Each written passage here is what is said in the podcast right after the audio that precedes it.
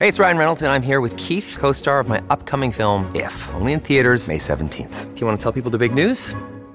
All right, I'll do it. Sign up now and you'll get unlimited for $15 a month and six months of Paramount Plus Essential Plan on us. Mintmobile.com slash switch. Upfront payment of $45 equivalent to $15 per month. Unlimited over 40 gigabytes per month. Face lower speeds. Videos at 480p. Active Mint customers by 531.24 get six months of Paramount Plus Essential Plan. Auto renews after six months. Offer ends May 31st, 2024. Separate Paramount Plus registration required. Terms and conditions apply if rated PG. E non sono i romani che hanno inventato l'idea, che a noi può piacere fino a un certo punto, di dividere il mondo fra noi che siamo civili e tutti gli altri che sono barbari. Ovviamente sono i greci che l'hanno inventata questa idea. I barbari sono tutti quelli che non sono greci, che non parlano greco. Sto dicendo delle banalità, però vale la pena di ricordarlo. Tutti quelli che non sono greci e non parlano greco e quindi quando li senti parlare senti solo un ronzio confuso, barbar, barbar, ecco, sono i barbari. E come sappiamo tutti, i greci hanno costruito su questa cosa un pezzo della loro identità. L'hanno costruita sulle guerre persiane, su quando cioè noi, uomini liberi, abbiamo sconfitto i barbari, che invece uomini liberi non sono. Noi abbiamo resistito agli inviati del Gran Re, a dire il vero li abbiamo buttati in un pozzo o in un burrone, gli ambasciatori persiani, altra cosa che oggi non, non, risulterebbe particolarmente civilizzata, invece loro ne erano orgogliosissimi. E quando il Gran Re ha voluto vendicarsi abbiamo resistito e l'abbiamo sconfitto, perché noi greci siamo uomini liberi e i barbari invece sono tutti popoli che si inchinano per terra e battono la fronte per terra davanti al trono del Gran Re. Noi siamo esseri civili e loro no. Noi siamo veri esseri umani e loro sono animali. Noi siamo razionali e loro no. Noi siamo destinati a essere liberi, loro sono destinati a essere schiavi, i barbari. Aristotele arriverà a dire che è così per natura. Per natura i barbari sono inferiori ai greci e non sono fatti per essere uomini liberi. Col gradevolissimo corollario, naturalmente, che le nostre case di noi greci sono piene di schiavi barbari e va bene così non c'è niente di male, sono nati per essere schiavi questi. Sarebbe interessante, ma non lo farò adesso, però sarebbe un tema interessante andare a vedere la consapevolezza che i greci ogni tanto negli interstizi possono aver avuto del fatto che questi altri, che loro consideravano barbari, eh, li guardavano e li giudicavano. Vi butto lì un esempio, uno in cui mi sono imbattuto per caso. C'è in una commedia di Menandro uno schiavo, frigio, schiavo della commedia tipicamente frigio, così come il poliziotto di Atene, che è anche lui uno schiavo, eh, è, è uno scita, ecco. C'è in una commedia di Menandro questo schiavo frigio, il quale parlando con i padroni greci, a un certo punto si lascia scappare questa battuta. Io sono frigio. Molte delle cose che a voi sembrano belle, per me sono spaventose, e viceversa. Ecco, non è così comune sotto la penna di uno scrittore greco trovare questo tipo di consapevolezza. Noi abbiamo la nostra visione del mondo e i barbari hanno la loro e la nostra visione del mondo ai barbari magari sembra spaventosa. Però appunto non è una cosa comune. Normalmente il discorso è eh, noi siamo i greci e quegli altri sono i barbari. Ora, altra cosa ovvia, del tutto ovvia, che tutti sapete, ma che non sempre ci ricordiamo. Dopo aver vinto contro i barbari persiani, aver sconfitto i barbari che venivano da Oriente e volevano sottometterli, i greci sono stati sconfitti da altri barbari che venivano da Occidente e che volevano sottometterli e che li hanno sottomessi, cioè i romani, i quali ovviamente sono barbari, perché la definizione stessa lo dice, non sono greci. Ora, questa potrebbe sembrare una cosa teorica, ma il fatto che i greci per un bel po' hanno continuato a considerare barbari i romani, cosa del tutto ovvia naturalmente, eh, di questo ci sono tracce. Ci sono tracce nella letteratura latina e siccome questa è una, una lezione del corso di latino, ve ne citerò anche qualcuna un po' più in dettaglio. Una fonte, per esempio, ricchissima su questo sono le commedie di Plauto. Perché le commedie di Plauto, che sono imitate da quelle greche, si svolgono in Grecia. I personaggi sono greci. E Plauto i suoi personaggi li fa parlare in latino, ma da greci. Risultato, quando i personaggi di Plauto parlano dell'Italia in generale e di Roma in particolare, e ovviamente al tempo di Plauto i greci sono costretti a parlare dell'Italia e di Roma continuamente. I personaggi di Plauto quando parlano dei romani dicono questi barbari. Nei cattivi, le città del mondo romano, barbaricas urbes. Il diritto romano, la legge romana, barbarica lex. A noi può sembrare un po' scioccante l'idea che il diritto romano sia un diritto da barbari, ma dal punto di vista greco Plauto sapeva benissimo che era così. Mangiare come mangiano i romani, sdraiati sui triclini, barbarico ritu. E quella gloria dell'antica poesia romana, Nevio, questo è nel Miles Gloriosus, poeta barbarus, ovviamente. Questo fatto che i greci li consideravano barbari, ovviamente ai romani non è che facesse tanto piacere. E ce n'è qualche traccia, la più recente che sono riuscito a trovare è ancora in Plinio, il quale però parla di Catone il censore, quindi si va molto indietro nel tempo, Plinio dice, da qualche parte Catone il censore se la prende con i greci, i quali greci quando parlano degli altri li chiamano tutti barbari e chiamano barbari anche noi. Nos quoque dictitant barbaros. E ai romani appunto questa cosa brucia ovviamente. Allora cos'è che succede? Lo sappiamo tutti. A un certo momento barbaro non vuole più dire chi non è greco. Vuol dire chi non è né greco né romano.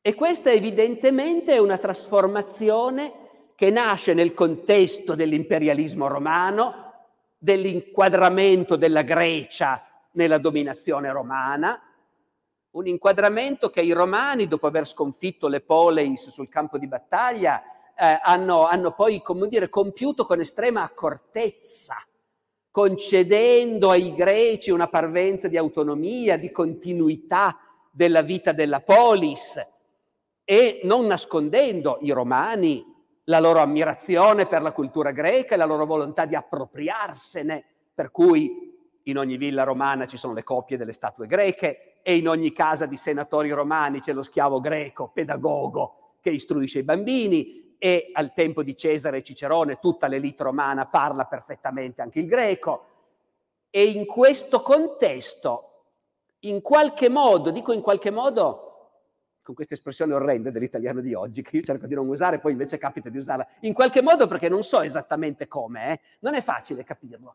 Però sta di fatto che a un bel momento si sono trovati tutti d'accordo che per i romani si faceva un'eccezione. E quindi Barbaro non vuole più dire chi non è greco e basta, ma vuol dire chi non è né greco né romano. Ora, dunque nell'impero romano dell'epoca che avete analizzato voi nel vostro corso, Augusto, Virgilio, ci sono i romani e quelli che non sono romani ma sono diciamo considerati allo stesso livello, i greci, e poi, e poi ci sono i barbari. L'impero romano è pieno di barbari. È una cosa che è importante dire perché se noi parliamo delle invasioni barbariche ci spostiamo avanti a un'epoca in cui quello che noi ci immaginiamo è l'impero romano con i romani dentro e i barbari fuori. E nel IV secolo sarà così. Ma prima non è così. Al tempo di Augusto l'impero romano è pieno di barbari. Ovviamente, perché l'impero romano è stato fatto aggredendo i barbari e sconfiggendoli e annettendo i loro territori con i loro abitanti. Tutti i territori conquistati dai romani all'indomani della conquista hanno la loro popolazione barbara che è inquadrata nell'impero romano, ma non ha la cittadinanza romana. I romani con la loro mentalità giuridica decidono di dare una definizione precisa di questa gente che abita nell'impero romano e però non sono romani. Ed è, devo dire, affascinante e anche a suo modo terrificante la definizione che decidono di dare, perché i barbari che vivono nell'impero romano, tanto per capirci, i Galli.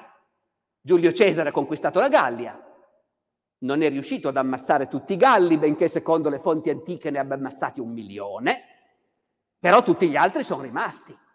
E chi sono? E sono barbari anche adesso, naturalmente. La definizione che i romani danno di quelli che noi potremmo chiamare, se cerchiamo un termine nostro, gli indigeni. È come nelle nostre colonie di una volta, no? Ci sono i dominatori bianchi e ci sono gli indigeni che hanno meno diritti. Ricordate qual è la definizione che danno i romani? Giuridicamente chi sono questi? Non sono mica cittadini, no. Quindi chi sono? Peregrini.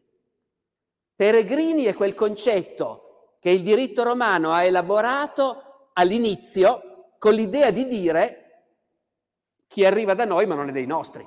È uno straniero, è un forestiero, bisogna classificarlo. Bisogna dargli dei diritti e dei doveri, ma distinguerlo chiaramente da noi che siamo i cittadini. Cosa fantastica è che i romani vanno a casa dei barbari, li sottomettono e poi decidono che quei barbari a casa loro sono forestieri, sono peregrini, perché adesso i padroni sono i cittadini romani e gli indigeni sono trattati come se fossero forestieri arrivati lì, a casa d'altri. Quindi l'impero romano è abitato da un numero ampio, ben inteso, di cittadini romani, e dico ampio, ci arriverò subito, però anticipiamolo, perché la cittadinanza romana poi si dà, si dà largamente, è uno degli aspetti decisivi della politica romana, il fatto che tiri dentro tanta gente dando la cittadinanza. Ma su questo torno fra poco. E però per quanto tanta gente tu tiri dentro, all'inizio ci sono sempre enormi masse di indigeni. La differenza fra essere cittadino romano e essere un indigeno con meno diritti si vede in modo straordinario in un testo che magari non è il primo che ci viene in mente come fonte per la storia dell'impero di Augusto e di Tiberio, però invece è un testo fondamentale per capire come funzionava quel mondo, gli atti degli apostoli. Negli atti degli apostoli si racconta di come San Paolo predicava a Gerusalemme e i sacerdoti ebrei non sono per niente contenti e si rivolgono al comandante romano di Gerusalemme, siamo nell'impero romano, c'è una guarnigione romana, denunciano questo perturbatore comandante romano, abituato ad andare d'accordo con i sacerdoti, lo fa arrestare. Quindi Paolo viene arrestato, viene portato nella famosa e sinistra fortezza di Gerusalemme, la torre Antonia, sede del potere romano, e, come dire, sottoposto alla normale trafila di uno che è stato arrestato dalle autorità, e cioè lo legano a un palo per frustarlo. Poi dopo averlo frustato un po', gli chiederanno come si chiama e cominceranno a compilare i moduli. Però per prima cosa si lega un palo e si frusta. E c'è questa scena strabiliante, datevi a rileggere gli atti degli apostoli. San Paolo si lascia legare al palo e poi dice, ma mm, siete sicuri che potete frustare un cittadino romano senza processo? I soldati che l'hanno appena legato al palo si precipitano dal comandante Guarda quello lì è un cittadino romano. Il comandante scende. San Paolo è sempre legato al palo. Dice, ma tu sei un cittadino romano? Eh sì, dice San Paolo. E, e poi c'è la battuta, devo dire, più meravigliosa dell'intero dialogo. Il comandante romano di Gerusalemme dice, anch'io sono cittadino romano. Mi è costata un sacco di soldi questa cittadinanza. E San Paolo dice, no, io per nascita.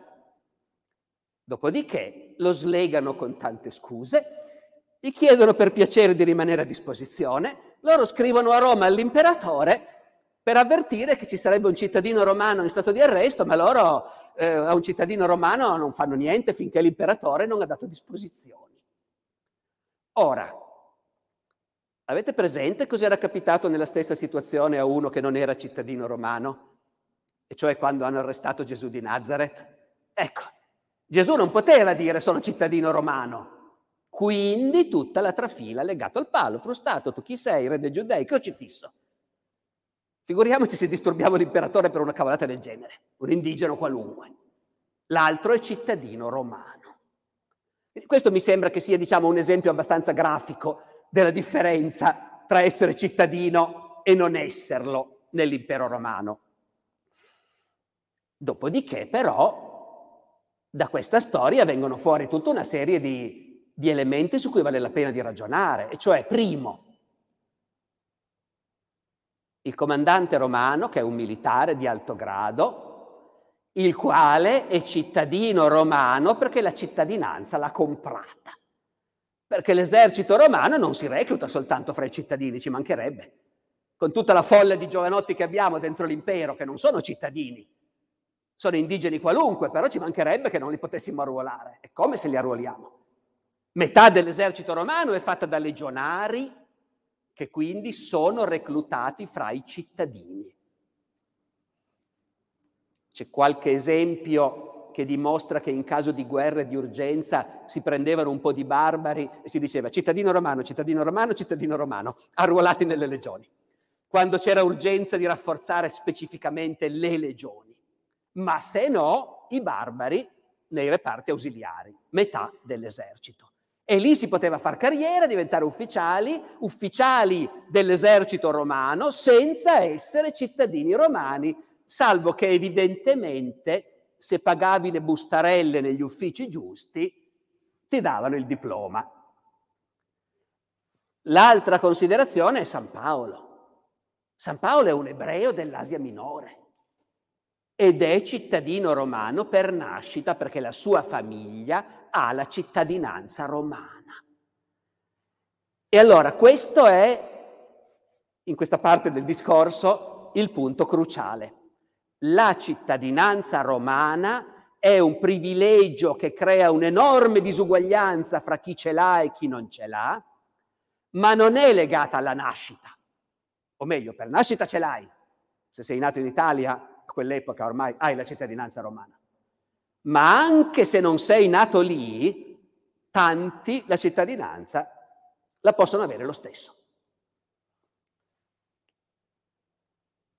E le modalità attraverso cui il governo romano distribuisce la cittadinanza a quelli che se la meritano, o meglio a quelli a cui conviene darla, sono un aspetto strutturale dell'impero romano sono uno dei motivi del successo dell'impero romano. Perché la cittadinanza si dà alle persone che contano, fra gli indigeni sconfitti, alle persone, alle famiglie che contano e che accettano di stare dalla parte dei nuovi padroni. Chi accetta di schierarsi con i romani, come quei capi galli della Gallia Cisalpina, di cui da qualche parte non so più qual è la fonte, però ma so che l'ho letto, si dice che nel primo secolo a.C. si tingevano i capelli perché loro erano biondi e non era tanto di buon gusto essere biondi, era molto meglio essere scuri di capelli se, se stavi nell'impero romano e quindi quei capi galli della Gallia Cisalpina, dalle nostre parti, che si tingevano i capelli di nero per sembrare romani,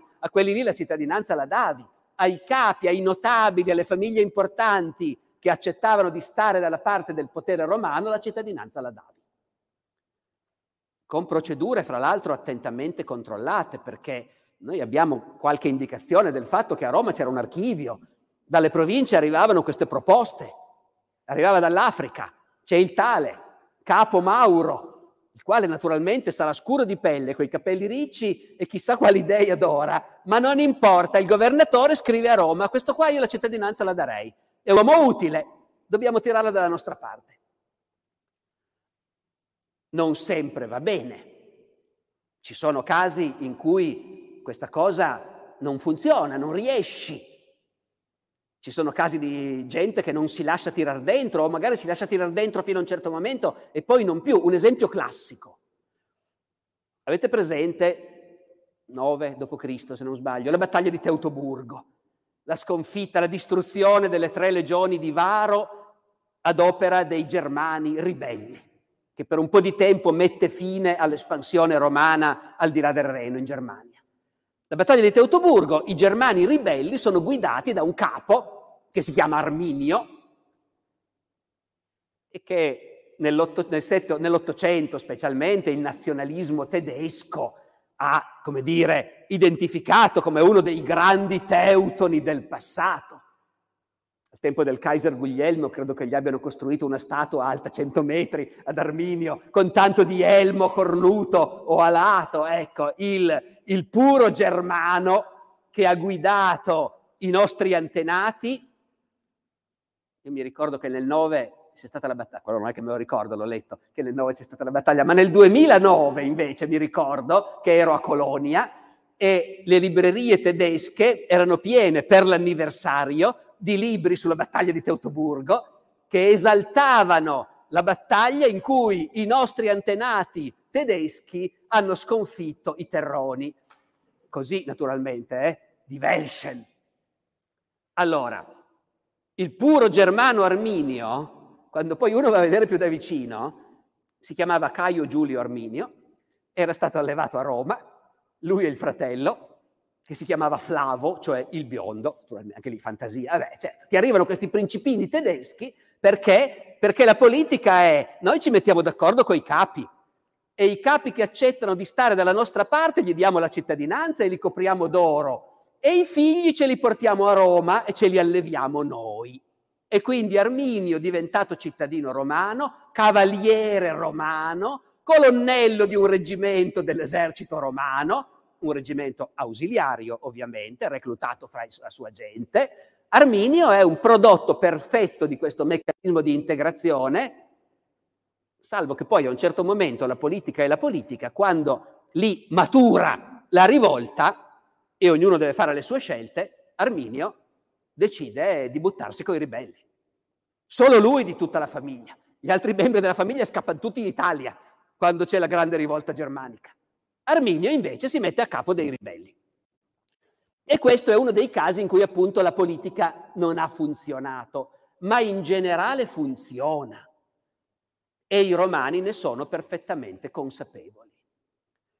Di questo, della consapevolezza, cioè, c'è una testimonianza molto esplicita in un famoso discorso di Claudio, dell'imperatore Claudio.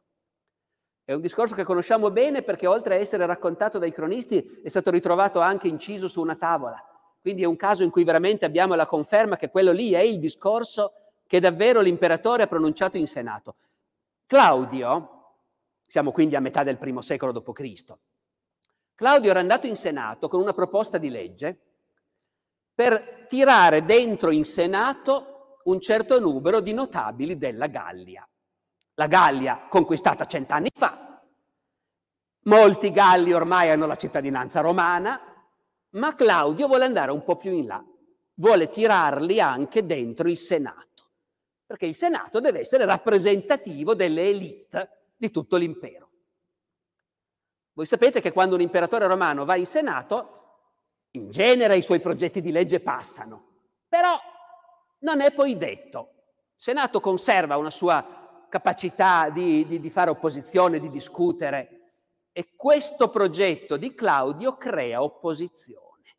In Senato c'è gente che si alza e dice, ma che vergogna far entrare qui nel nostro Senato questi barbari, questi che hanno ancora le mani sporche dei nostri legionari dal tempo di Cesare. E dove andiamo a finire noi, i veri romani? Il discorso di Claudio è straordinario perché Claudio in sostanza dice, scusate, i veri romani.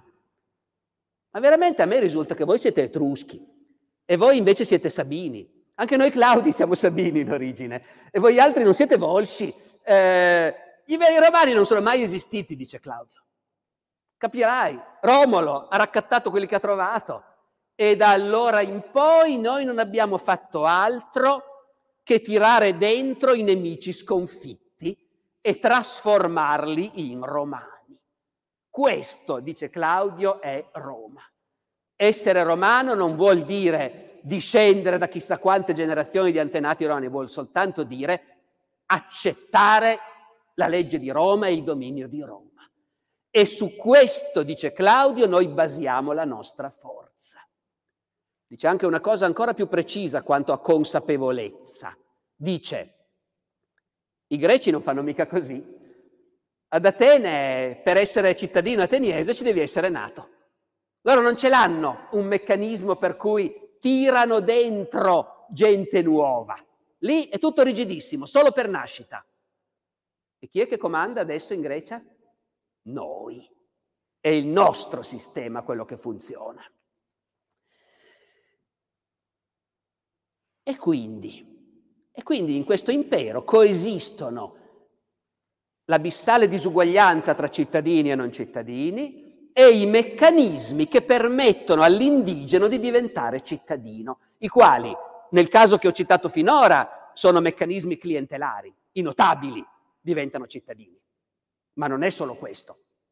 C'è anche un gigantesco meccanismo dal basso che permette a chiunque di diventare cittadino romano ed è appunto l'esercito.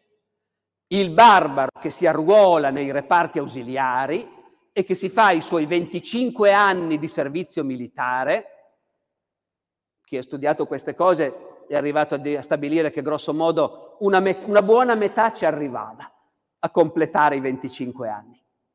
E finiti i 25 anni, quello che è entrato come barbaro viene risputato fuori dall'esercito come cittadino romano, con il suo diploma di bronzo, con il suo nuovo nome di cittadino romano, con l'autorizzazione a sposarsi con un uh, legitimum uh, matrimonio e, e a fondare una nuova famiglia di cittadini romani.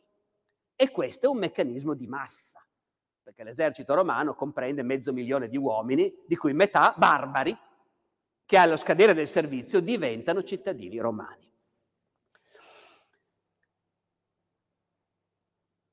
Dopodiché il meccanismo a un bel momento ha un tale successo che evidentemente nella politica romana è venuto un momento in cui ci si è detti forse non è più così attuale questa idea di distinguere fra i cittadini e gli altri.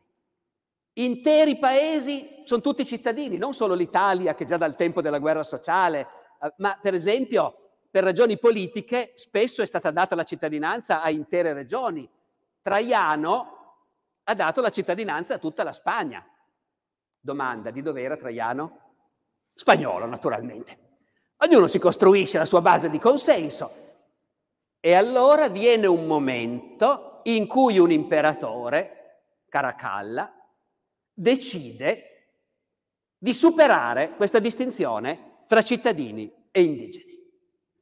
L'editto di Caracalla, Costituzio antoniniana del 212 d.C., che è una delle grandi tappe della storia antica, in passato un po' trascurata, ma da parecchio tempo si, è, si comincia ad avere, si è avuta l'impressione che questa sia davvero una tappa invece molto significativa Forse anche perché noi oggi siamo più sensibili a questi problemi, chi è cittadino, chi non lo è, no? dentro lo stesso paese, abitiamo nello stesso, lo stesso pianerottolo, però io sono cittadino e voto, tu invece non sei cittadino. Allora siamo più sensibili a questi problemi, è più facile per noi cogliere l'importanza di una decisione come quella di Caracalla, il quale dice facciamola finita, D'ora in poi tutti quelli che sono dentro l'impero romano sono cittadini.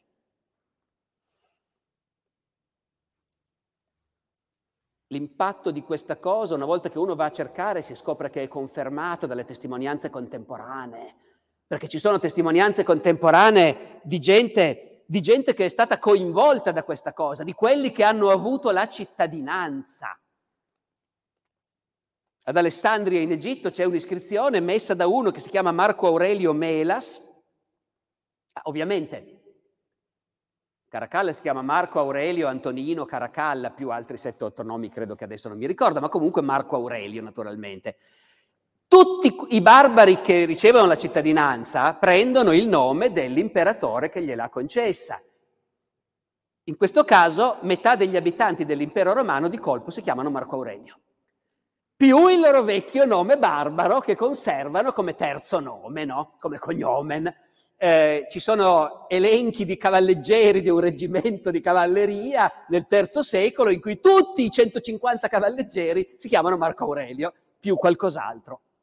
E così questo Marco Aurelio Melas già nel novembre del 212, subito dopo l'editto, fa mettere a sue spese un'iscrizione in cui esalta l'imperatore Caracalla chiamandolo il salvatore del mondo intero, l'uomo che ci ha fatti tutti cittadini. C'è un papiro, una lettera privata di uno che si firma Aurelio Zosimo e aggiunge quello che si chiamava Zosimo di Leonida, prima del sacro dono. Sacro, ben inteso, è una formula, eh? viene dall'imperatore, quindi è sacro. Non è che dobbiamo. Però vuol dire, prima che l'imperatore ci facesse questo regalo, io mi chiamavo così. Adesso mi chiamo in un altro modo, con un nome romano e la consapevolezza che questa cosa di Caracalla è stata una cosa grande e soprattutto in linea con quella che era stata la cultura romana fino a quel momento, rimane per secoli. Parla Sant'Agostino. Con Sant'Agostino siamo due secoli dopo. Ancora Sant'Agostino cita l'editto di Caracalla, tra virgolette, una decisione gratissima e umanissima, per cui tutti coloro che dipendevano dall'impero romano vennero associati alla cittadinanza e divennero cittadini romani, così che appartenne a tutti ciò che prima era di pochi. Il fatto di essere diventati tutti romani è un fenomeno di massa, cambia la percezione che i popoli hanno di sé. I greci, per esempio, nei secoli si abitueranno a chiamare se stessi romani. Il terzo, quarto secolo non ancora chiaramente, ma in epoca medievale, in quello che noi chiamiamo l'impero bizantino, gli abitanti, che sono greci, chiamano se stessi romaioi. Noi siamo i romani. E così, così siamo arrivati alla situazione che noi siamo abituati ad associare alle invasioni barbariche, e cioè dentro l'impero romano non ci sono più barbari, ci sono solo cittadini romani.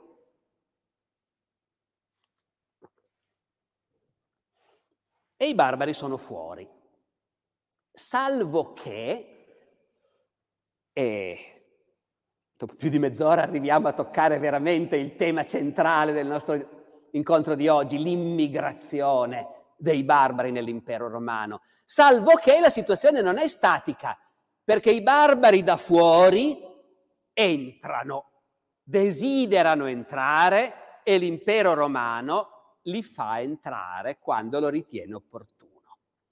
Questa è una storia che, come dire, precede cronologicamente le invasioni barbariche che cominciano nella seconda metà del IV secolo. Prima di allora, già prima ancora di Caracalla in realtà, è da Marco Aurelio. E poi lungo tutto il terzo e il quarto secolo, la storia è di come nell'impero romano continuamente c'è stato un flusso di immigrati barbari che entrando nell'impero si fondevano nell'impero e più o meno automaticamente e tacitamente venivano considerati a un certo punto cittadini. E questo avviene perché ovviamente appunto tu dicevi prima i due punti di vista. Dal punto di vista dei barbari è una cosa che non dovremmo far fatica a capire. C'è un mondo ricco, ben organizzato, dove puoi comprare tutto quello che vuoi, eh, con le città, le strade, i mercati, i ponti, le fogne, gli acquedotti, i circhi, i teatri, tutte le meraviglie di questo mondo, una moneta stabile o più o meno sta, insomma comunque leggi, sicurezza, e c'è un sacco di gente che vive fuori, dove, dove si è molto più esposti alle carestie, dove si è molto più esposti alla guerra, e tutta questa gente che vive fuori non c'è nessun motivo per cui non deve venirgli in mente a un certo punto di entrare. Dal punto di vista dei barbari è ovvio che dentro l'impero romano ci sono delle opportunità e che in certi momenti, quando la casa nostra si mette male, la soluzione, andiamo a chiedere ai romani se possiamo entrare da loro, è una cosa che viene in mente. Notate una piccola precisazione. Noi oggi viviamo in un mondo in cui l'immigrazione verso l'Europa, verso il mondo ricco, è certamente in parte organizzata da trafficanti, da mafie, da strutture, come dire, più o meno sommerse, ma comunque è per lo più scelta individuale, anche se è un fenomeno talmente di massa che diventa un po' risibile definirlo, però ognuno ha deciso per conto suo di partire. Noi di questa immigrazione per scelta individuale abbiamo pochissime tracce. Qualcuna c'è, nei cronisti, negli storici, il barbaro che da un po' di tempo abitava a Treviri, ecco. Ma quello che invece vediamo molto bene è un fenomeno in parte diverso, cioè l'ingresso di interi gruppi etnici di intere tribù o di grossi pezzi di un popolo che collettivamente prendono la decisione o sono costretti dalla guerra, dall'invasione, sono costretti a muoversi e chiedono di essere accolti nell'impero romano. Ripeto, da Marco Aurelio in poi è un fenomeno ricorrente che si ripresenta con grande frequenza. Dal punto di vista dei romani, è una questione in senso all'inizio strettamente utilitaria, e cioè se noi di questi barbari non avessimo bisogno, li ammazziamo tutti ed è finita lì. I romani non si fanno all'inizio, dico all'inizio perché poi si vede un cambiamento di mentalità eh, nel IV secolo, ma all'inizio non c'è mica nessuno scrupolo umanitario. Ma diversamente da noi che gli scrupoli umanitari li abbiamo tutti, però non sappiamo cosa farcene della gente, i romani non hanno nessuno scrupolo, però hanno l'idea che la gente può essere molto utile. Forza lavoro. L'impero romano da Marco Aurelio in poi ha continuamente fame di gente. Tenete conto che da Marco Aurelio in poi le epidemie devastano l'impero romano. La grande epidemia in cui muore anche Marco Aurelio, che noi chiamiamo la peste antonina, anche se non è affatto la peste, quasi sicuramente il, va- il vaiolo, comunque è un'epidemia con una un tasso di mortalità terrificante e per tutto il terzo secolo la peste, la peste come la chiamano loro, continua a ripresentarsi, il che vuol dire che con grande frequenza ci possono essere problemi di mancanza di gente. Chi è che se ne accorge? I proprietari terrieri, che hanno bisogno di contadini per lavorare le loro terre, e i comandi militari che hanno bisogno di gente per riempire le caserme. C'è questa doppia pressione dei latifondisti, che sono i veri padroni dell'impero, naturalmente. Il Senato è un'assemblea di centinaia di grandissimi latifondisti, e i militari. Tutti, non in permanenza, eh, ma a tutti può capitare che si arrivi in una situazione in cui si va dall'imperatore e si dice abbiamo bisogno di gente. Se in quel momento, per qualche ragione, ci sono gruppi di barbari che chiedono di entrare, li fai entrare. Può anche capitare che per qualche motivo ci sia una forte pressione locale eh, per avere gente, per esempio in Gallia, la Gallia nel III-IV secolo è messa male, eh, molto spopolata anche perché ha, confina con barbari abbastanza cattivi, franchi, alamanni, le razzie sono continue, il paese è in grossa crisi. I latifondisti della Gallia si lamentano, non abbiamo lavoratori. Può anche capitare che se in quel momento non ci sono gruppi di barbari che vogliono entrare, l'imperatore decide di andarli a prendere. Non è detto che debbano essere immigrati volontari.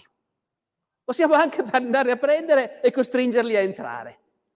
Ma attenzione, il meccanismo che hanno in mente è comunque quello di acquisire nuovi sudditi liberi destinati a integrarsi. Non si fa più come una volta che andavi e catturavi schiavi. È passata di moda questa cosa, per tanti motivi, che non sto a dirvi, economici, di vario genere, ma nell'impero romano, nel tardo impero romano, gli schiavi ci sono ancora naturalmente, ma il grosso della forza lavoro nei campi ormai sono tutti d'accordo che sono molto più utili coloni liberi, che fanno il servizio militare. Questo è importante per il governo. Gli schiavi non fanno il servizio militare, non gli metti le armi in mano. È dai tempi di Spartaco che si è deciso che gli schiavi non li recluti nell'esercito, mai. E allora, e allora la risposta è che bisogna che la popolazione contadina sia fatta in gran parte non di schiavi, ma di uomini liberi.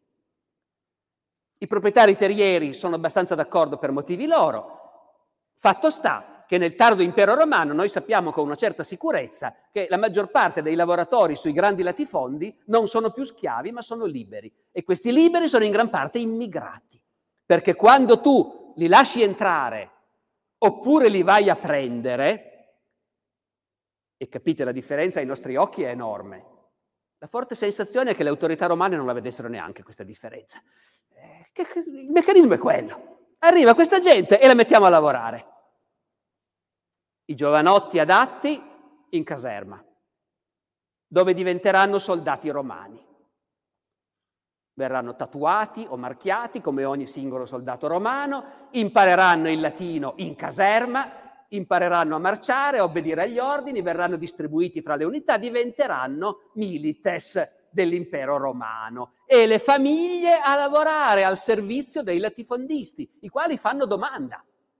Noi intuiamo che il meccanismo c'è e funziona, ci sono interi uffici, le prefetture, le prefetture dei Leti, le prefetture dei Gentili in Gallia.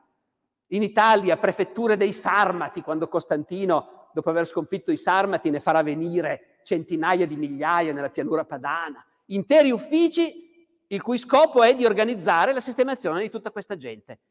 Uomini liberi, ben inteso. I latifondisti fanno domande e glieli assegni. Vi cito una fonte. Gallia, fine del III secolo, panegirico di Massimiano. Massimiano è uno degli imperatori della tetrarchia, no? il collega di Diocleziano. Sapete cos'è un panegirico? Anche questo vale la pena di sottolinearlo. Un panegirico è un tipo di testo fondamentale nella vita dell'impero romano. L'impero romano è questo luogo meraviglioso dove c'è un imperatore, o più di uno, ma insomma in ogni zona c'è il suo, e in ogni singola città dell'impero, parecchie volte all'anno, per il compleanno dell'imperatore, per l'anniversario della salita al trono, per la celebrazione della vittoria contro i barbari, più volte all'anno in ogni singola città la popolazione si raduna e ascolta un discorso fatto da un oratore ben pagato che ha studiato apposta per saper fare questo e Innumerevoli volte in innumerevoli città vengono replicati questi discorsi, il cui succo è sempre lo stesso. Come siamo felici. Abbiamo il miglior imperatore che si possa immaginare. Noi viviamo in una totale felicità grazie a lui. Questi sono i panegirici. Se ne facevano migliaia. Noi ne abbiamo conservati una dozzina, grosso modo. Sono interessantissimi. In un panegirico di Massimiano, fine III secolo, in Gallia, fra gli elogi che vengono fatti a Massimiano c'è proprio questo. Ci hai portato la forza lavoro barbara. Questi barbari con cui noi confiniamo, che fino a ieri erano aggressivi, venivano a razziare, a spopolare il nostro paese, tu invece li hai sconfitti e li hai mandati a lavorare le nostre terre. E qui si vede bene che in questo caso non sta pensando a immigrati volontari, ma sta pensando a deportati, l'oratore. Sotto tutti i portici delle città siedono folle di barbari prigionieri. Gli uomini tremanti, selvaggi ma ammutoliti.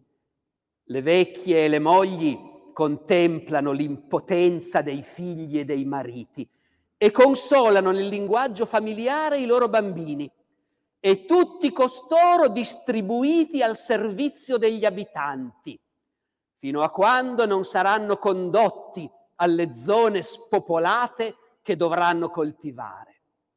Ora dunque il camavo e il frisone arano per me. Il vagabondo e il ladrone sono costretti al duro lavoro della campagna e vengono a vendere il loro bestiame nei miei mercati ed è un coltivatore barbaro a pagare l'imposta. Naturalmente l'altro grande vantaggio è del fatto di avere non schiavi, ma uomini liberi. Non solo fanno il servizio militare, pagano anche le tasse. E su questo tema gli oratori anche nel IV secolo continueranno a battere, non siete contenti? C'è tutta questa gente che i nostri imperatori, che ci vogliono tanto bene, hanno fatto venire e tutti loro pagano anche loro le tasse. E se poi è convocato alla leva, accorre e si consuma nel servizio e subisce la disciplina ed è ben contento di servire col titolo di soldato. Terzo, quarto secolo, discorsi come questi nei panegirici e in generale nelle orazioni tenute in occasioni politiche varie, questi discorsi ritornano continuamente. Tutta questa gente si fonde nel nostro impero, diventano come noi, pagano le tasse e fanno il servizio militare. Ovviamente uno dice, chissà quando l'imperatore Costantino aveva fra le mani 300.000 sarmati e si informava un po' con, le, con, il governo, dice dove li potremmo mandare? Dice ma a Modena, pare che a Modena ci sia bisogno di gente. Benissimo, mandiamoli a Modena. A noi che conosciamo il nostro mondo verrebbe voglia di chiederci, ma la gente normale di Modena cosa diceva? Perché i grandi proprietari erano contentissimi. E poi finiva lì? La verità e che se qualcuno a Modena protestava perché non gli piaceva che gli arrivassero 300.000 sarmati, nessuno ce l'ha detto. Ed è assai verosimile che se qualcuno protestava veniva convocato alla polizia molto rapidamente e non se ne sentiva più parlare. In altre parole sono i vantaggi del gestire l'immigrazione con un governo dittatoriale che ha i pieni poteri e fa tutto quello che vuole. L'opinione pubblica da quel punto di vista lì non esiste, non interessa. This episode is brought to you by La Quinta by Wyndham. Your work can take you all over the place, like Texas. You've never been, but it's going to be great because you're staying at La Quinta by Wyndham. Their free bright side breakfast will give you energy for the day ahead. And after, you can unwind using their free high speed Wi Fi. Tonight, La Quinta. Tomorrow, you shine. Book your stay today at lq.com. Look, Bumble knows you're exhausted by dating. All the must not take yourself too seriously and 6 1 since that matters. And what do I even say other than hey? well, that's why they're introducing an all new Bumble with exciting features to make compatibility easier, starting the chat better, and dating safer. They've changed, so you don't have to. Download the new Bumble now.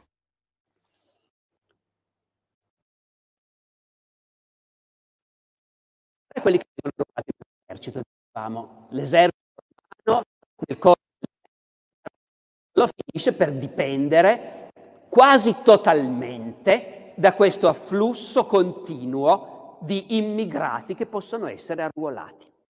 E ripeto, eh, io adesso ho fatto degli esempi più legati a quelle occasioni in cui gli imperatori li andavano a prendere a forza, ma il fenomeno almeno altrettanto normale è che questi bussano e gli si dice va bene, le condizioni sono queste. Se vi vanno bene queste condizioni, entrate. E la coscrizione dei barbari nell'esercito diventa un affare colossale. Perché sapete come funziona la faccenda? Ormai il grosso della popolazione delle campagne è fatto di contadini liberi, coloni, che lavorano sotto padrone.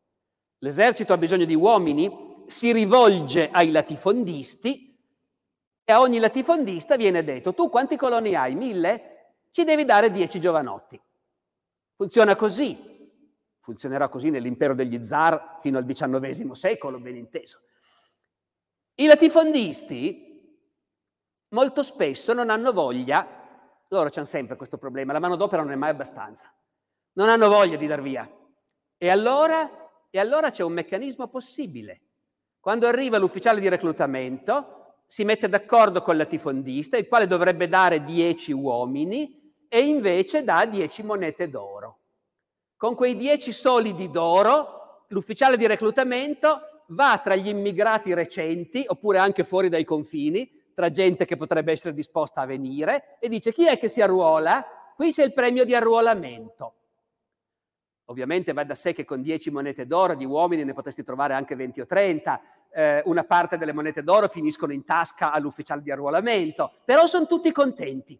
Il latifondista con modica spesa si è tenuto i suoi contadini L'esercito ha le sue reclute immigrate e l'ufficiale di reclutamento si è preso la sua bustarella. Sono tutti contentissimi.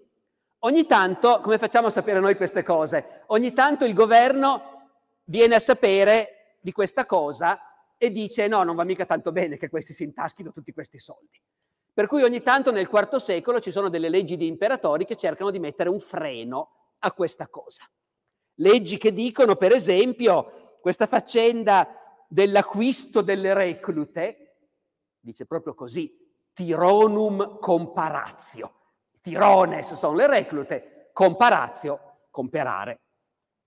Questa faccenda della compravendita di immigrati ad venarum coemptio. Li compri, i forestieri. Ogni tanto il governo dice no, però dovremmo mettere un limite, un prezzo massimo, insomma, ecco, perché non è possibile che girano così tanti soldi e che la gente si arricchisce in nero. Ma di per sé che le caserme siano piene di giovanotti che sono nati all'estero, oppure sono nati qui ma da famiglie di immigrati e che accettano di entrare nell'esercito romano a pagamento, è totalmente normale. E poi ovviamente chi entra nell'esercito ci può fare carriera. A questo punto è finita la distinzione fra le legioni fatte di cittadini e i reparti ausiliari. No, perché ormai sono tutti cittadini quelli dentro l'impero. Noi a dire il vero facciamo un po' fatica a immaginare che il barbaro appena arrivato venisse davvero trattato come un cittadino. Però non c'è dubbio che tutto il meccanismo delle concessioni di cittadinanza come dire, decise politicamente e tenute sotto controllo, è finito. Non si rilasciano più diplomi di cittadinanza, non ci sono più carteggi delle autorità che parlano di questo. La sensazione è che il concetto è chi è dentro è dentro, poi è chiaro che finché vestite in modo strano, a casa mangiate roba strana e la nonna non parla latino ma in una lingua incomprensibile, verrete magari guardati con un po' di diffidenza e la polizia magari vi tratta un po' più brutalmente. Ma appena la gente assomiglia a tutti gli altri, non hai più bisogno di avere una carta d'identità. Sei dentro e sei un cittadino romano. La cosa interessante è che questa cosa è talmente importante per la sopravvivenza dell'impero che si trasforma in un'ideologia e modifica l'ideologia tradizionale dell'impero romano. L'ideologia dell'impero era sempre basata, intendiamoci, sull'idea noi siamo superiori ai barbari, i barbari ci vogliono continuamente invadere e noi ci dobbiamo difendere e i grandi capi del nostro mondo romano sono quelli che hanno annientato i barbari che volevano invaderci. Caio Mario, sono sopravvissuti dei cimbri o dei teutoni dopo che hanno incontrato Caio Mario? No, li ha ammazzati tutti. E così bisogna fare. Nel IV secolo i discorsi di moda non sono più quelli. Perché nel IV secolo il discorso di moda è diventato i barbari sono sempre un pericolo fino a quando non vengono domati e assimilati.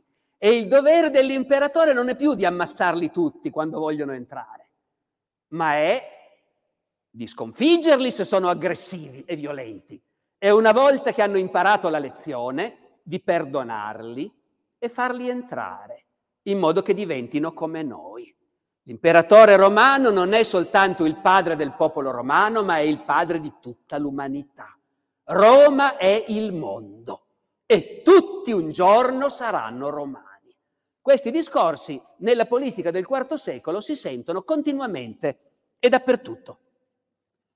Quando Costantino appunto sconfigge i famosi Sarmati e poi si mette d'accordo con i loro capi perché un grosso gruppo entri nell'impero, Eusebio di Cesarea, biografo di Costantino e vescovo greco della Palestina, Eusebio nella sua vita di Costantino si entusiasma per questa cosa perché perché così un intero popolo, finora abbrutito nella bestialità barbarica, ha potuto sperimentare i benefici della libertà romana. L'ideologia è questa. Da noi ci sono la civiltà e la libertà ed è nostro dovere far entrare i barbari che vogliono unirsi a noi. Queste cose affiorano nelle leggi. C'è una legge di Onorio del 399 in cui si parte dal presupposto, si prendono delle misure per l'integrazione di immigrati e la, la legge comincia dicendo sappiamo che molti appartenenti ai popoli stranieri sono venuti nel nostro impero inseguendo la felicità romana. Noi siamo felici e gli altri vogliono venire ad essere felici con noi e noi li facciamo entrare. Oh, del resto già il panegirico di Massimiano che citavo prima, parlando di questi barbari, diceva anche una cosa del tipo infelici quei popoli che non hanno mai avuto l'occasione di essere romani. Basta dargli l'occasione. E se loro accettano le nostre condizioni, vengono.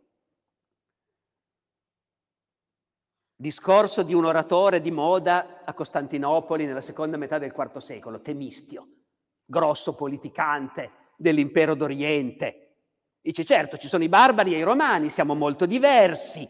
I barbari sono selvaggi, sono animali, noi invece siamo civili e virtuosi, ma in quanto siamo civili e virtuosi, dobbiamo insegnare anche a loro la civiltà. E il compito dell'imperatore è proprio questo, farli diventare parte dell'impero. Davanti al barbaro selvaggio e insolente, chi lo sconfigge e lo annienta, per carità, si comporta da imperatore dei romani, ma chi invece, dopo averli sottomessi, ha pietà di loro, quello è l'imperatore di tutti gli uomini. Non mi ci fermo a lungo, ma potrei continuare, i discorsi di Temistio sono straordinari.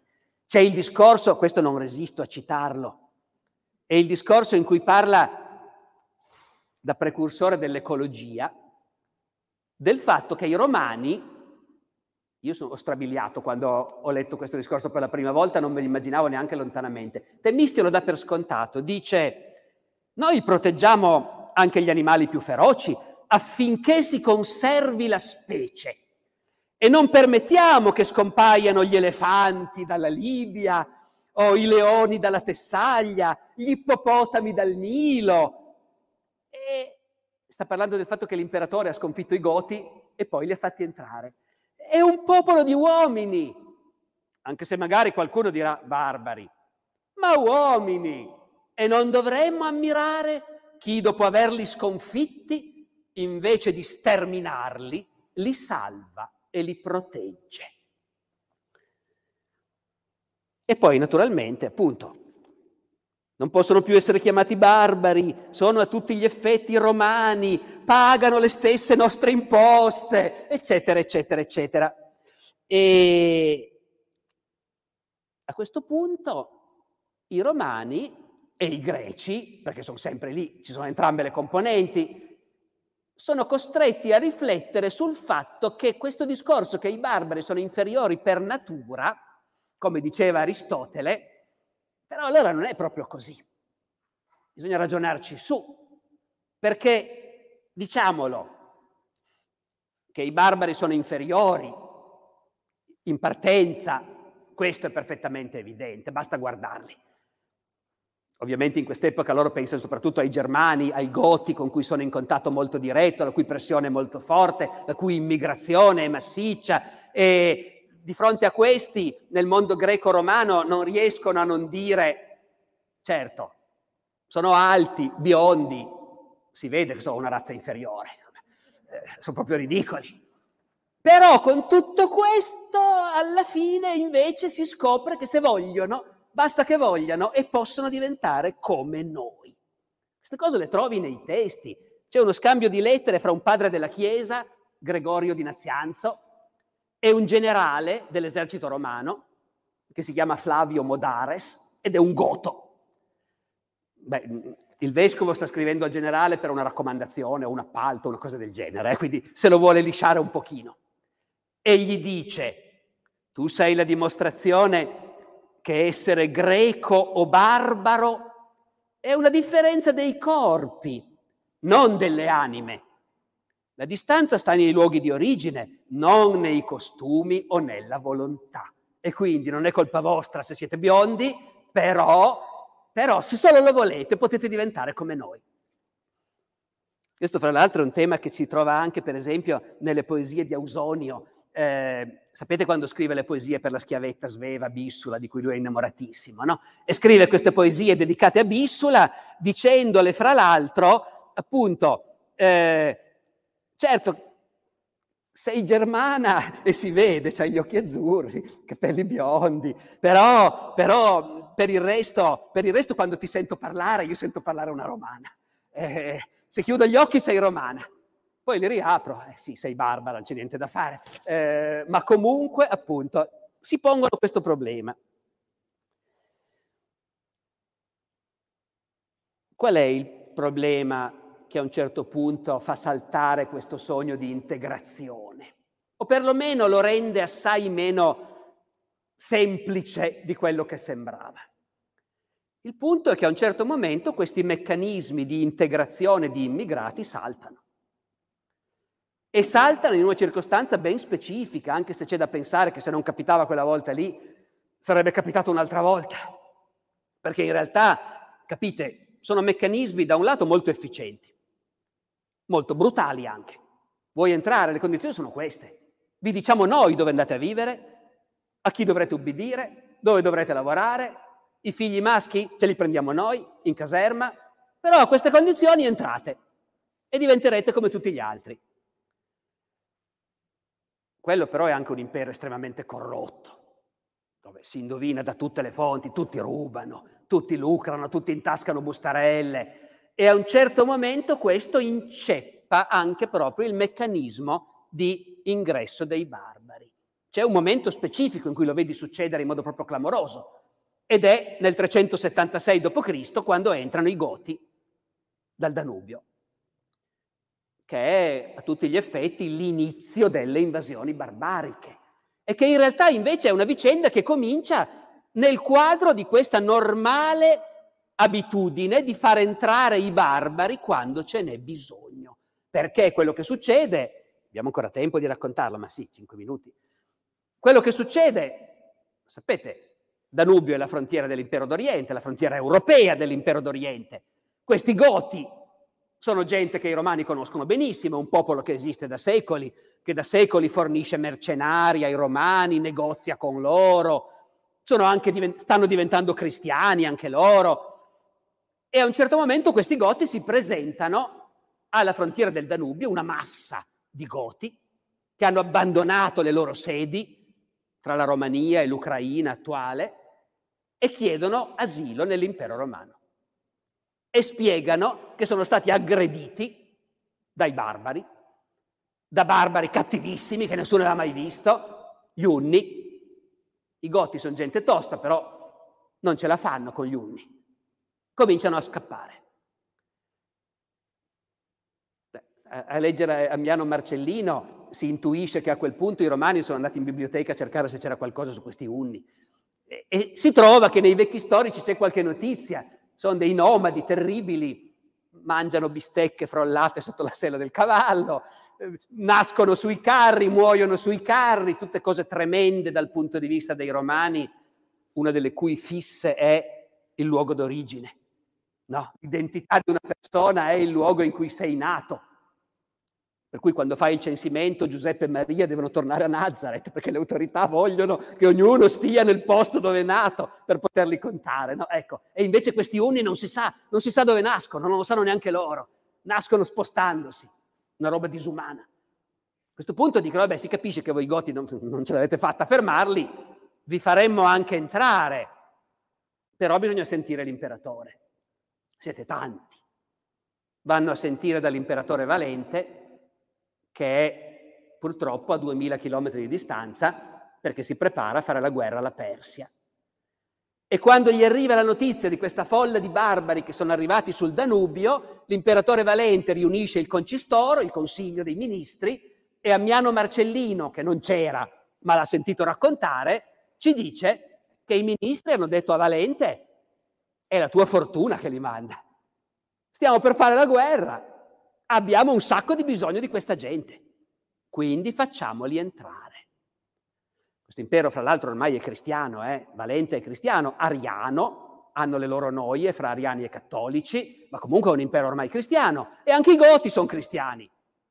Anche se qualche scrittore dell'epoca dice, mm, mica detto che fossero davvero cristiani, eh, perché questi qua hanno capito.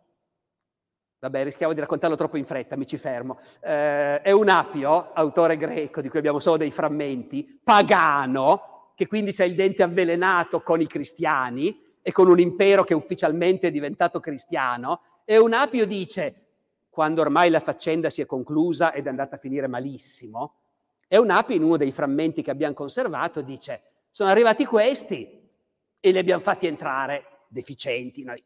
Ma da quando qui comandano i cristiani va tutto a rotoli. E questi goti facevano finta di essere cristiani anche loro.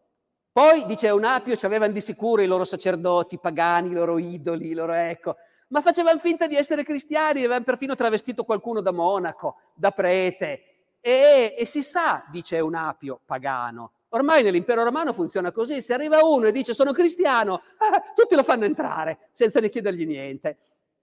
E quindi sono entrati. Il problema è che l'ingresso di questa marea di gente avviene nel modo più caotico possibile, perché sono tantissimi, e bisogna attraversare il Danubio, ponti non ce ne sono, si requisiscono barche, si fabbricano zattere, fai passare questa gente, diluvia, il Danubio è in piena, le zattere si ribaltano, la gente affoga, le famiglie si dividono. Eh, è un popolo dell'epoca preindustriale, dobbiamo immaginare pochissimi vecchi, una marea di bambini. E non si sa più di chi sono questi bambini. Dicono le fonti, non c'è un ufficiale romano in servizio lì che non si sia portato a casa il ragazzino o la ragazzina. Tu di chi sei? Non si sa, me lo porto a casa io. Passano e passano e passano. In teoria in questi casi ci sono dei segretari con dei tavoli che prendono il nome di tutti, ma lì la cosa avviene in modo così caotico che alla fine rinunciano a contarli. Ancora, dice un Apio, in teoria dovevano consegnare le armi i guerrieri.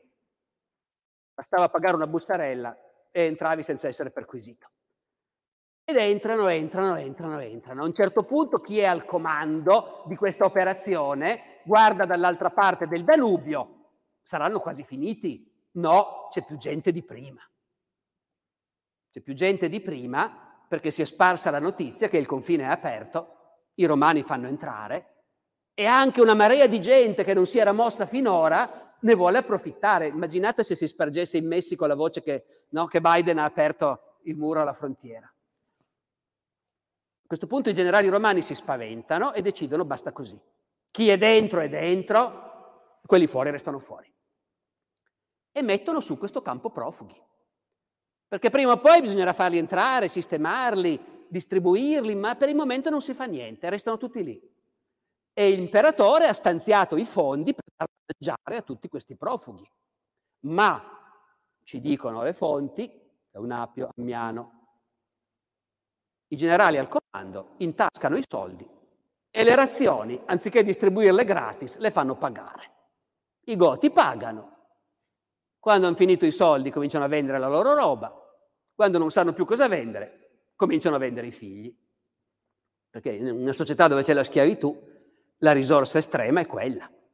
Tutti i mercanti di schiavi della Tracia sono lì sul Danubio a fare ottimi affari. Viene il momento in cui questi non ne possono più. Il clima è talmente pesante che i romani decidono di smantellare il campo profughi e farli affluire all'interno. Ora adesso non ve la faccio lunga, ma quello che succede è che questa marcia verso l'interno è un disastro, non c'è niente di pronto, non c'è niente di preparato, alla fine i goti si ribellano, sopraffanno i soldati di scorta, quelli che erano rimasti di là del Danubio passano lo stesso anche senza permesso e tutti insieme si dicono i romani ci hanno fatto tante promesse, poi le hanno tradite, non ci hanno dato niente. Noi siamo i goti, siamo dentro, siamo forti, siamo bravi. Cominciano a saccheggiare. Il risultato finale di questa faccenda, un po' di tempo dopo, sarà la battaglia di Adrianopoli del 378, in cui l'imperatore Valente sarà sconfitto e ucciso dai Goti, i quali quindi si ritroveranno padroni della situazione. Negli anni seguenti il nuovo imperatore Teodosio oltre a prendere una serie di misure drastiche per rimettere in piedi un impero che stava un po' crollando, affronterà il problema dei Goti accettando di tanto in tanto dei compromessi, nel senso quando riesce a acchiapparne un gruppo li fa fuori tutti, ma in altri casi stringe degli accordi con i loro capi. E questi accordi con i loro capi consistono nel dire va bene, potete restare, ma non più alle condizioni di prima, dicono i Goti. Adesso non vogliamo più essere messi a lavorare e essere divisi, le famiglie smembrate, i ragazzi mandati nell'esercito. No, no, no, noi vogliamo una zona in cui possiamo stare tutti insieme. Non vogliamo più diventare cittadini romani e vogliamo restare i Goti. Vivere secondo le nostre leggi, obbedire ai nostri capi. Dentro l'impero romano e voi ci pagate. Se voi ci pagate e ci date una sistemazione, noi saremo bravi e tranquilli e combatteremo per l'imperatore quando ha bisogno di uomini, perché questo sappiamo fare. Questi accordi sono il modello su cui progressivamente nel corso del IV-V secolo altri gruppi di barbari verranno via via accolti dentro l'impero a condizioni appunto favorevoli per loro. È saltata l'idea entrano e si fondono con noi, entrano restando loro, restando separati e ricevono territori dove il potere lo rappresentano loro, dove l'esercito romano si ritira e sono i capi barbari che comandano. La popolazione romana rimane, ma d'ora in poi la, garanz- la sicurezza del territorio la garantiscono i barbari, le tasse le riscuotono loro e si deve imparare a convivere con loro. Queste sono sostanzialmente le invasioni barbariche. Aggiungo ancora un paio di dettagli, chiudendo. In questa situazione compare qualche segnale di quello che noi chiameremmo razzismo, e cioè non più i discorsi che abbiamo visto prima, a guardarvi siete diversi da noi, ma in realtà basta che lo vogliate e siamo tutti uguali. Compaiono atteggiamenti per cui invece di questa gente non ci si deve fidare perché non sono dei nostri. Qualche volta compaiono. Affiora qualche testo di questo tipo. Per dire, c'è un discorso di Sinesio, filosofo platonico e poi vescovo di Cirene in Libia. C'è un famoso testo, non un discorso, è un testo indirizzato all'imperatore, in cui denuncia questo fatto che abbiamo i barbari in mezzo a noi che continuano a vivere da barbari. Non li obblighiamo più a smettere di essere barbari. E di questa gente non ci si deve fidare, anzi è una vergogna. Sinesio vive in un mondo in cui ormai i capi dei barbari ricevono titoli, incarichi di governo dall'imperatore, sono governatori, generali e, dice Sinesio, ma in realtà non sono cambiati, sono sempre barbari. Quando uno di loro viene convocato a consiglio insieme con i consoli, si mette la toga per far piacere a noi, ma è tutto uno scherzo. Noi vediamo questo barbaro vestito con la toga e magari lo facciamo anche sedere al posto d'onore nei nostri consigli. Poi, dice Sinesio, questi quando escono si rimettono subito la pelliccia e con i loro soci sghignazzano della toga, che per noi è la cosa più sacra che ci sia. Quelli invece sghignazzano, dice con la toga non riesci neanche a tirare fuori la spada, che roba ridicola. Ecco, questi sono gente vestita di pelli, sono selvaggi e animali e sono rimasti questo anche se noi li abbiamo fatti entrare. E guai a noi perché stiamo affidando sempre di più la difesa del nostro mondo a questa marea di gente nata fuori che non sono dei nostri. Dopodiché però queste voci non sono neanche adesso le voci dominanti. Perché la realtà è che mentre noi, come dire, abbiamo stabilito ormai da secoli che le invasioni barbariche sono il grande spartiacque della storia, che l'impero romano lì è crollato, si è inabissato, ma loro che ci stavano dentro non vivevano uno spartiacque così netto. Loro stavano vivendo un mondo in cambiamento, in trasformazione. E tutto tutta la loro ideologia li portava a vedere più l'aspetto positivo che non quello negativo. è l'ideologia romana che abbiamo detto prima, ma è anche un'altra ideologia, quella cristiana. Finora ne ho parlato poco, ma chiudiamo dicendo questo. In questo impero che ormai è cristiano, le voci dei, dei teorici cristiani, con qualche eccezione, perché anche Sinesio è un vescovo, cristiano fino a un certo punto, uno di quei vescovi che in realtà era un grosso notabile del posto, gli hanno offerto il posto e lui lo ha accettato, ma gli intellettuali cristiani più significativi di quest'epoca, vediamo se ritrovo le citazioni che vi volevo fare, sono tutti concordi nel dire la missione di Roma è questa. La missione di Roma ormai non è più soltanto la missione dell'antico impero romano, che era già quella di dominare il mondo, ma adesso Roma è il cristianesimo e il cristianesimo a maggior ragione dominerà il mondo. Tutti diventeranno romani e tutti diventeranno cristiani. Quindi, nonostante i problemi che l'ingresso dei barbari provoca, questo è il disegno della provvidenza, che tutti i popoli diventino un unico popolo cristiano. Prudenzio. Io mi auguro che tutti i barbari diventino romani e che da stirpi diverse nasca un unico popolo. Con la mescolanza del sangue si intesserà da popoli disparati un'unica discendenza. Quindi di fronte alle voci che a noi potrebbero sembrare echeggiare un, qualcosa di paragonabile al nostro razzismo, ma in realtà non è mai veramente così neanche lì, le voci degli intellettuali cristiani invece dicono proprio no, no, ci deve essere la mescolanza del sangue un popolo nuovo. Romani, certo, saremo tutti sempre comunque romani, ma soprattutto cristiani. Claudiano, Roma è l'unico impero che abbraccia l'intera umanità e ha chiamato cittadini i vinti, cives vocavit, così che dal Rodano all'Oronte, dalla Gallia all'Iraq, cuncti gens una sumus siamo tutti un unico popolo. E che questi sono barbari, eh, la cosa passerà decisamente in secondo piano. Che sono barbari è sempre meno importante. E agli occhi dei cristiani non è un pensiero legittimo, non è più un pensiero legittimo dividere il mondo fra noi e i barbari, anche se per automatismo continui a farlo, però non è più legittimo. Giovanni Crisostomo, arcivescovo di Costantinopoli, uno dei grandissimi oratori del cristianesimo del IV-V secolo.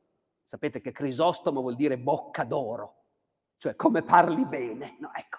Giovanni Crisostomo, bocca d'oro, predica a Costantinopoli ai Goti, è pieno di Goti anche a Costantinopoli, militari soprattutto, membri dell'esercito. Ora i Goti sono cristiani, ma ariani. Giovanni Crisostomo invece è un arcivescovo cattolico. E questo fatto che i cristiani sono spaccati in due correnti è uno dei grandi problemi dell'epoca. E Giovanni Crisostomo predica, predica ai Goti, sforzandosi di convertirli al cattolicesimo ortodosso, e mette in piedi per questo tutta un'attività di propaganda rivolta ai Goti, in cui a un certo punto gli capita di celebrare messa insieme a un prete goto, con una liturgia in parte in lingua gotica, Sapete che i Goti avevano tradotto in gotico eh, la Bibbia già nella prima metà del IV secolo. E in questo, in questo sermone che fa a una congregazione piena di Goti, Giovanni Crisostomo, in greco naturalmente, spiega che è, che è motivo di orgoglio avere nel suo gregge tanti barbari, lo dice, tanti barbari che si avvicinano a Cristo e poi dice agli altri, non dovete stupirvi che ci siano anche i barbari qua in mezzo a noi, che partecipano alla nostra liturgia, che si alzano a parlare insieme a noi. Perché, dice Giovanni Crisostomo, guardate che anche Abramo o Mosè a noi sarebbero sembrati dei barbari. Eh? È... Questo concetto di barbari non ha più senso quando ti metti in questa prospettiva. Anche i profeti ebrei erano barbari allora. Non ha senso usarlo. E quindi la sostanza è che appunto eh, in questo mondo è avvenuta una vicenda che noi oggi, se volessimo strumentalizzarla per i nostri scopi politici, ideologici di oggi, sarebbe facilissima da strumentalizzare, sia in un senso sia nell'altro. Perché credo che dal discorso che vi ho fatto quest'oggi non sarebbe difficile tirar fuori delle conclusioni del tipo è evidente che un grande impero può per secoli gestire l'immigrazione come una grande risorsa e trarre forza dall'immigrazione e dall'integrazione. Così come sarebbe possibilissimo trarre una conclusione del tutto opposta, o perlomeno complementare ma diversa. L'immigrazione a un certo punto può essere qualcosa che destabilizza in profondità una società. L'aggiunta che dovrebbe mettere tutti d'accordo, ma che è un'utopia, è bisognerebbe gestirla bene. Bisognerebbe sapere cosa vuoi fare, sapere cosa stai facendo, mantenere una coerenza e così via, ma questa appunto è un'utopia. Come sempre succede, noi lì, in questa storia, abbiamo di fronte qualche cosa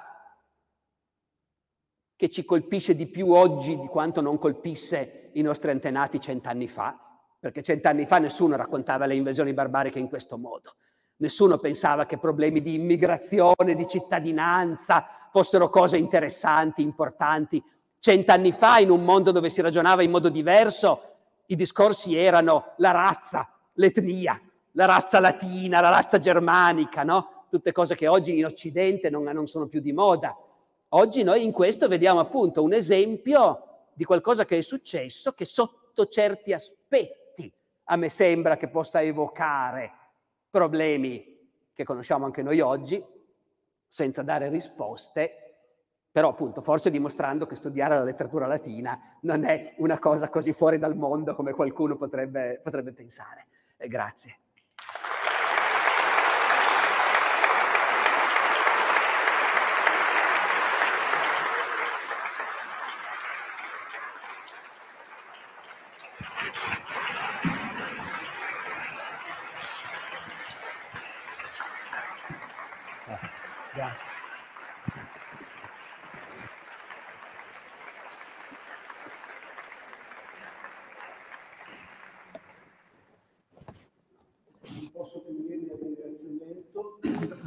splendida per gli spunti, gli spunti che eh, nel cambiamento del tempo, nella avvicinarsi verso il quarto secolo può dare anche a chi vede la trasformazione dal punto di vista dell'archeologo e quindi comincia a percepire veramente come dalle campagne poi alle città il meccanismo di eh, trasformazione si sia attivato e poi sia irreversibile e beh, si poteva continuare con Paolino Di Pella, con la, crisi, con la crisi della società di villa, con la crisi delle ville, con la trasformazione della gestione fluviale e con le presenze all'ottone delle campagne che gli archeologi cominciano a trovare che, che segnano eh, il mantenimento di alcune caratteristiche e costumi da parte dei Goti che si sono insediati e che sono i nuovi padroni della terra.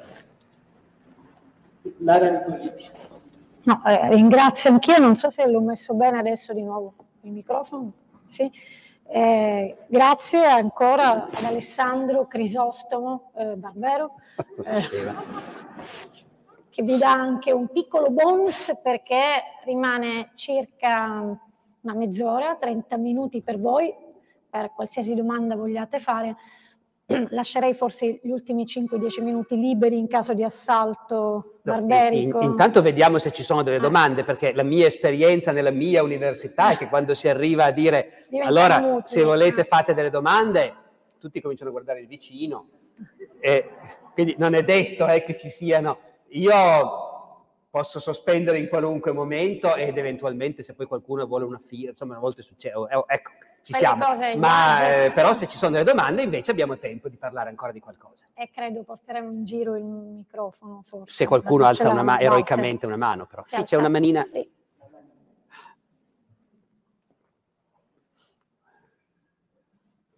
grazie mille per una splendida lezione. A me sarebbe, diciamo, interesserebbe per allungare ancora leggermente il discorso il poi, dopo la parte del potere occidentale dal punto di vista romani in Oriente, quindi ovviamente per esempio Anna Comnea che appunto dà un'idea molto chiara di quelli che sono eh, gli occidentali quando arrivano a Costantinopoli e mi piacerebbe approfondire un attimo quell'aspetto. Come percepite invece il barbaro, comunque le strade, a prendersi l'individualità? Ma dunque, eh, c'è una specie di paradosso, se vogliamo, in questo senso, che l'impero d'Oriente, come sapete la premessa è che benché le invasioni siano cominciate sui confini dell'Oriente, sul Danubio, in realtà poi nei decenni successivi i due imperi d'Occidente e d'Oriente erano ormai molto slegati l'uno dall'altro, con elite di governo che pensavano essenzialmente alla propria parte e non a un interesse comune. E non c'è dubbio che il governo dell'Oriente ha avuto buon gioco a sospingere verso Occidente le ondate di barbari che volevano entrare. Ne consegue che l'impero romano è stato colonizzato dai barbari e suddiviso in regni romano-barbarici in Occidente, in Gallia, in Spagna, in Italia, in Africa, mentre l'impero d'Oriente, i Balcani, l'Asia Minore, il Medio Oriente, l'Egitto, sono, è, rimasto, è rimasto impero romano. Quell'impero romano ha continuato la politica di accettare barbari, farli entrare. L'impero romano d'Oriente, che poi noi a un certo punto cominciamo a chiamare impero bizantino, e che dura, come sapete, pur trasformandosi enormemente nei secoli, ma dura altri mille anni, fino a quando non arriva il sultano Fetih, il conquistatore, Maometto II nel 1453. L'impero bizantino continua a essere a tutti gli effetti un impero multietnico, le cui elite greche e cristiane, nonché romane per ideologia, però sono fatte da illirici, da persiani, da armeni, da arabi, da gente di tutti i tipi possibili e immaginabili. Tuttavia questo impero che sul suo territorio appunto pratica assolutamente la multietnicità, ha il dente avvelenato con i barbari biondi. Li chiamano proprio così, eh? nei trattati militari bizantini si spiega come si fa a combattere con gli arabi e invece a combattere con i barbari biondi si fa in un altro modo. I barbari biondi li vedono male, eh, hanno la sensazione che il mondo romano in Occidente è caduto sotto il dominio di questi barbari. L'Occidente non perde occasione per ricordarglielo. Eh. Eh, sapete che questo è, è, il momento in cui nel mondo romano comincia a emergere un concetto di Europa come zona con un suo destino politico diverso. L'impero romano di per sé era un impero, per carità, con un centro in Europa, ma di fatto spalmato su tre continenti e dove l'Europa di per sé non aveva nessun significato politico. Ma nel momento in cui è l'Europa che è stata occupata dai barbari, allora si comincia a parlare di Europa. Gregorio Magno scrive a Costantinopoli, inizio del VI secolo, dicendo, del VII secolo, scusatemi, ovviamente, intorno all'anno 600, Gregorio Magno scrive a Costantinopoli dando la sensazione che quello che resta del mondo romano in Occidente avrebbe tanta voglia di un aiuto che arrivasse dai, dai fratelli d'Oriente e però si sta un po' scoraggiando. C'è una lettera in cui Gregorio Magno scrive all'imperatore dicendo non dimenticatevi dell'Europa caduta sotto la legge dei barbari. Ecco. E, come dire, dal punto di vista dei romani d'Oriente, dei bizantini, il discorso è quello, lì comandano i barbari e quando avverrà quell'avvenimento che noi vediamo come una proiezione verso il futuro, come l'inizio di una nuova epoca, l'incoronazione di Carlo Magno a San Pietro in Roma la mattina di Natale dell'anno 800, la reazione dei cronisti bizantini è, e vedi, adesso i barbari hanno conquistato anche Roma.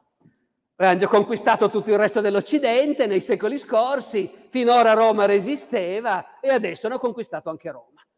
Quindi il mondo dei romani d'Oriente, come dire, coltiva la sensazione che l'Occidente è perduto ormai, che ormai non è più abitato da romani, è abitato, Anna Comnena che lei citava, dice i Celti, li chiama così, no? questi crociati che arrivano dalla Gallia soprattutto, e quindi c'è un profondo senso di, di estraneità. È anche interessante vedere come reagiscono i romani d'Occidente, perché ben inteso, appunto, attenzione, la formazione dei regni romano-barbarici vuol dire che a un certo punto smette di funzionare un governo, il governo dell'imperatore d'Occidente. 476, Romolo Augustolo, non c'è più un imperatore romano in Occidente e già da molto tempo in gran parte dell'Europa comandavano i vari capi barbari, ma comandano su un mondo che è ancora il mondo romano. I barbari sono dappertutto una piccola minoranza. In tutti i regni romano-barbarici all'inizio la stragrande maggioranza della gente sono i romani che c'erano già prima. Poi dove arrivano i Goti, li, voi li trovate perché si fanno delle capanne un po' diverse, no? ecco, quindi, eh, ma la, la maggioranza della gente è la stessa di prima. E ci vogliono molte generazioni perché ci sia un declino vistoso nel tenore di vita, nelle infrastrutture. Poi la lunga c'è e voi ce lo confermate più di tutti, tutte le altre fonti che abbiamo, ma ci mettono molte generazioni. All'inizio le elite romane d'Occidente possono anche dirsi, vabbè, Adesso, anziché con l'imperatore, tocca negoziare col capo, col re Franco o col re Goto, può essere un po' spiacevole perché questi sono un po' barbari, effettivamente, puzzano, però anche con l'imperatore prima non è che era una delizia, eh, tutto sommato, e noi ce la caviamo lo stesso. C'è un aneddoto che trovo delizioso alla corte del re dei Burgundi nel V secolo, in cui c'è un monaco cristiano il quale da molto tempo predicava che se il mondo romano avesse continuato a essere così corrotto sarebbe arrivata una catastrofe, il mondo romano sarebbe finito. E un suo avversario è un grande latifondista romano, appunto corrotto fino al midollo. Un bel giorno, alla corte del re dei Burgundi che governa quella parte della Gallia, il latifondista romano incontra il monaco cristiano e gli dice, vedi tu che dicevi che sarebbe successa una catastrofe, non è successo niente. Perché dal suo punto di vista, io comandavo a casa mia prima e comando anche adesso, anziché col governatore devo trattare col re, cambiato niente.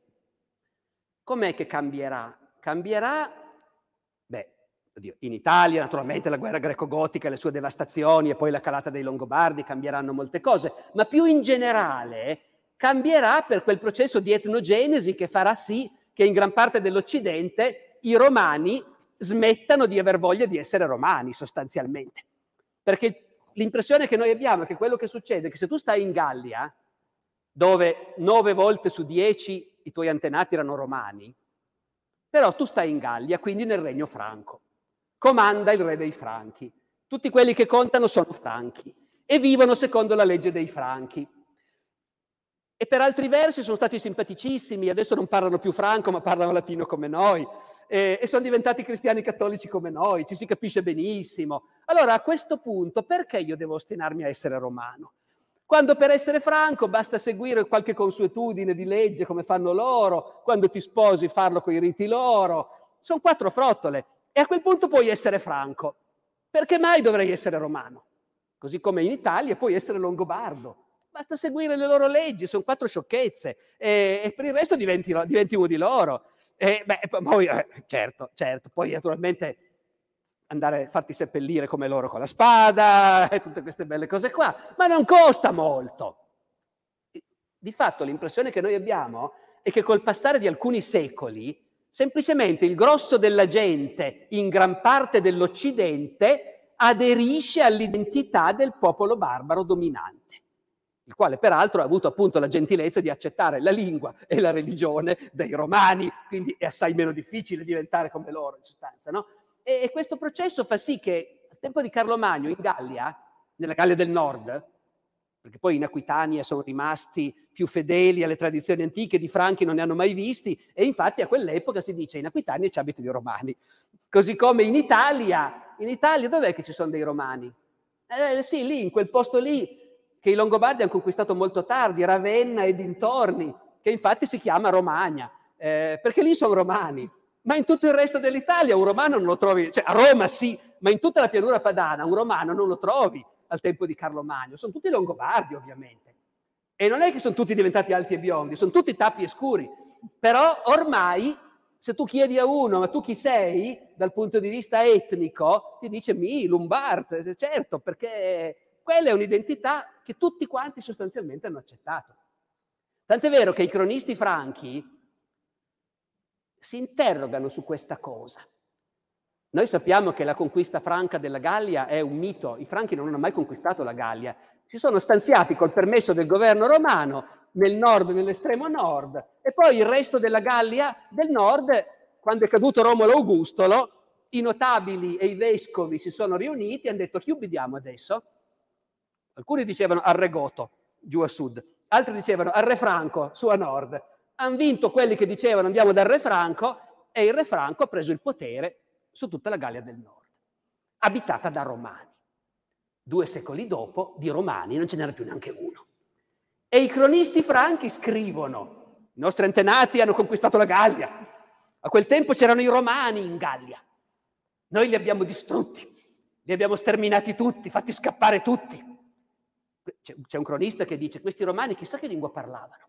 Lui scrive in latino, eh, naturalmente, ed è così, eh, si creano queste idee completamente fallaci perché non hanno potuto percepire, siccome è una cosa accaduta sull'arco di molte generazioni, questo processo di etnogenesi per cui l'elemento romano in realtà si è fuso con l'elemento barbarico. E, e boh, questo.